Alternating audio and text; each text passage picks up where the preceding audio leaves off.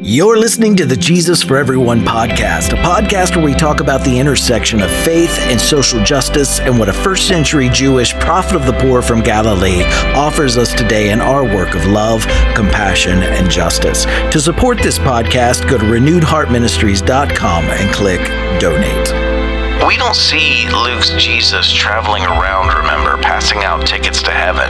Instead, we see him teaching a more socialized way of living here on earth that could lift up the marginalized and the downtrodden from the harms their society was committing against them.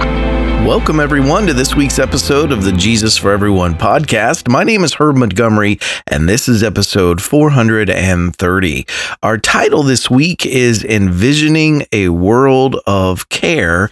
And our reading is from the Gospel of Luke, Luke 12, 32 through 40. Do not be afraid, little flock, for your Father has been pleased to give you the kingdom. Sell your possessions and give to the poor. Provide purses for yourself that will not wear out, a treasure in heaven that will never fail, where no thief comes near and no moth destroys. For where your treasure is, there your heart will be. Also, be dressed, ready for service and keep your lamps burning, like servants waiting for their master to return from a wedding banquet, so that when he comes and knocks, they can immediately open the door for him. It will be good for those servants whose master finds them watching when he comes. Truly, I tell you, he will dress himself to serve, will have them recline at the table, and will come and wait on them. It will be good for those servants whose master finds them ready, even if he comes in the middle of the night or toward daybreak. But understand this if the owner of the house had known at what hour the thief was coming, he would not have let his house be broken into.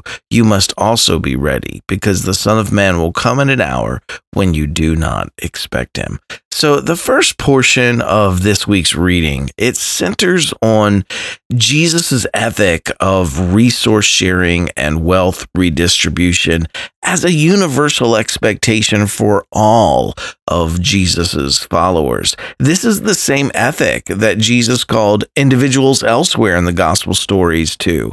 It's uh, you can find it in Luke 18:22 and Mark 10:21 and Matthew 19:21. Uh, but in Luke, this ethic of sharing and redistribution, it wasn't for isolated individuals in specific situations. It was for every able Jesus follower. And there's a similar principle in the companion book to Luke's gospel, the book of Acts. In Acts 2, 41 through 47, it says, Those who accepted his message were baptized. About 3,000 were added to their number that day. They devoted themselves to the apostles' teaching and to fellowship and to the breaking of bread and to prayer. Everyone was filled with awe at the many wonders and signs performed by the apostles. All the believers were together and had everything in common. They sold property and possessions to give to anyone who had need. Every day they continued to meet together in the temple courts. They broke bread in their homes and ate together with glad and sincere hearts, praising God and enjoying the favor of all the people. And the Lord added to their number daily those who were being saved. And again, we read in Acts 4, two chapters later, verses 32 through 35, all the believers were one in heart and mind. No one claimed that any of their possessions was their own, but they shared everything they had. With great power, the apostles continued to testify to the resurrection of the Lord Jesus, and God's grace was so powerfully at work in them all that there were no needy persons among them. For from time to time, those who owned lands and houses sold them and brought the money from the sales and put it at the apostles' feet, and it was distributed to anyone who had need. So this is the basic story, the basis um, for for other stories like Ananias and Sapphira in Acts five, and the and the story about the the Hellenistic widows in the early Jesus movement who who were actually being overlooked and not receiving uh, these shared resources equally in Acts six. Most Christians Uh, they exclude this practice from their Jesus following today. But early Jesus followers couldn't exclude it. It was expected that Jesus followers would practice this principle. We don't see Luke's Jesus traveling around, remember, passing out tickets to heaven. Instead, we see him teaching a more socialized way of living here on earth that could lift up the marginalized and the downtrodden from the harms their society was committing against them. Jesus' vision of, of a human community was simple. If you find yourself with more than what you need, be the one who provides for those who have less than they need. And, the hope is that one day, if you have less than you need, uh, that we'll have created a community where someone who has more at that moment uh, will share with you. It's a compelling vision for organizing our world. We can follow the, the path of rugged individualism where isolated people place their assurance in how much wealth they have uh, or how much they've hoarded to, to provide for themselves and their needs, or we can follow the path of Jesus where we're investing in one another and creating a community that shares resources so that if, if we ever have needs, we also have each other. And, and no matter what the future brings, we can face it together because we have each other's back. And this is how I, I, I, I translate this section of our reading this week that says, Provide purses for yourselves that will not wear out, a treasure in heaven that will never fail, where no thief comes near, no moth destroys, for where your treasure is, there your heart will be also. I don't interpret this as as people storing up treasure, so to speak, in in some heaven, some other cosmic place uh, for people to enjoy after they're dead. Rather, this is a story uh, instead about treasuring up uh, uh or storing up treasure, rather in the ethics uh, uh, of heaven, storing up treasure in a way that that couldn't be stolen or destroyed, storing up treasure in people, in community, where no thief or moth can touch. Community is Jesus' solution to our challenge of survival and, and thriving. And As I shared uh, last week from uh, the work of James Robinson, I, I want to share again Jesus' basic issue, still basic today, is that most people have solved the human dilemma for themselves at the expense of everyone else, putting them down so as to stay afloat themselves. This vicious, antisocial way of coping with the necessities of life only escalates the dilemma for the rest of society. And again, that's from the Gospel of Jesus, a historical search for the original good news. We can store up wealth or invest in in in in, in uh, ourselves, or we can invest in building communities where we take care of each other.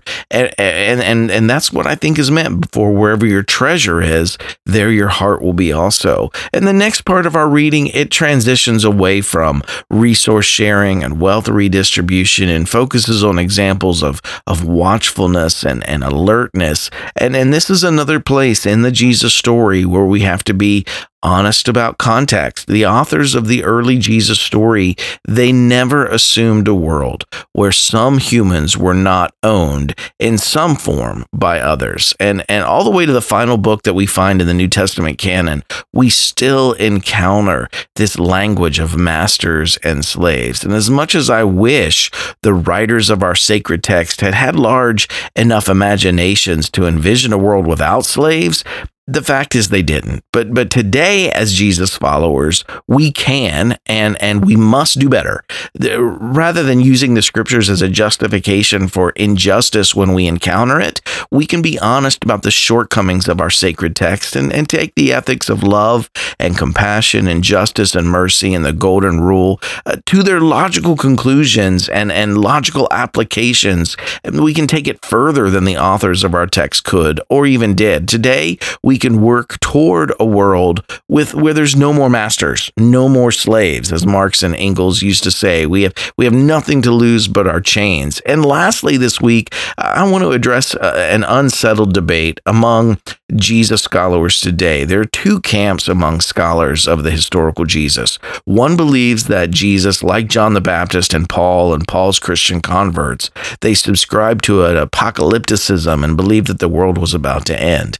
And that's where you get this watchfulness and this being alert. The other camp believes that Jesus didn't hold this view, but was laying down ethical teachings that could become a long term uh, lifestyle here on earth, a way of, of living that was uh, uh, salvific in the sense that it saved us from the structures of violence and oppression and injustice, offering a different way of ordering our world. And if this debate is new to you, I want to recommend uh, just a small introductory book called The Apocalyptic Jesus A Debate by Robert Miller and Dale Allison. Um, this debate it has practical implications. It's not just a scholarly debate because how we choose to it imply it implicates rather uh, uh, it impacts uh, it informs how we choose to live today. Uh, were Jesus's ethical teachings of resource sharing and wealth distribution just a short term way of living because the world was about to end, and and does that mean that we can not possibly be expected to, to practice them long term or apply those that resource sharing to our lives today. Um, and this interpretation would be very convenient for the billionaire class or a capitalist society. Or much more challenging, was Jesus different from John the Baptist and Paul in this sense? Was he laying down a livable ethic of community and taking care of one another that that we can apply to our our lives long term and use those uh, uh, ethics to organize our society and, and ec- economies and in a different way that benefits all of us rather than just a few at the expense of the many? Was Jesus imagining a world where we didn't live by a system that, that produced winners and losers, no matter how many had equal opportunity to play the game? Or, or was he imagining a world where, where everyone had exactly what they needed to thrive. There are signs of this ethic in the ancient Hebrew story too. Exodus 16, 17 through 18, the story of the manna. It says the Israelites did, did as they were told. Some gathered much and some little. And when they measured it by the omer, the one who had gathered much did not have too much, and the one who gathered little did not have too little, for everyone had gathered just as much as they needed. There was this mutual sharing that took place. Um, those who had more than what they needed shared with those who had gathered less. And I believe the ethics that we find in the Jesus story that they are livable, that that regardless of where we land on the scholarly debate about a historical Jesus, I hope that we can agree that a world where we take care of each other rather than leaving each person on their own to take care of themselves is a much better world to live in. And, it's the kind of world that we all want to live in. And this topic can lead us to, to heated discussions about things like taxes and wealth limits and redistribution and universal health care and child care, universal basic income.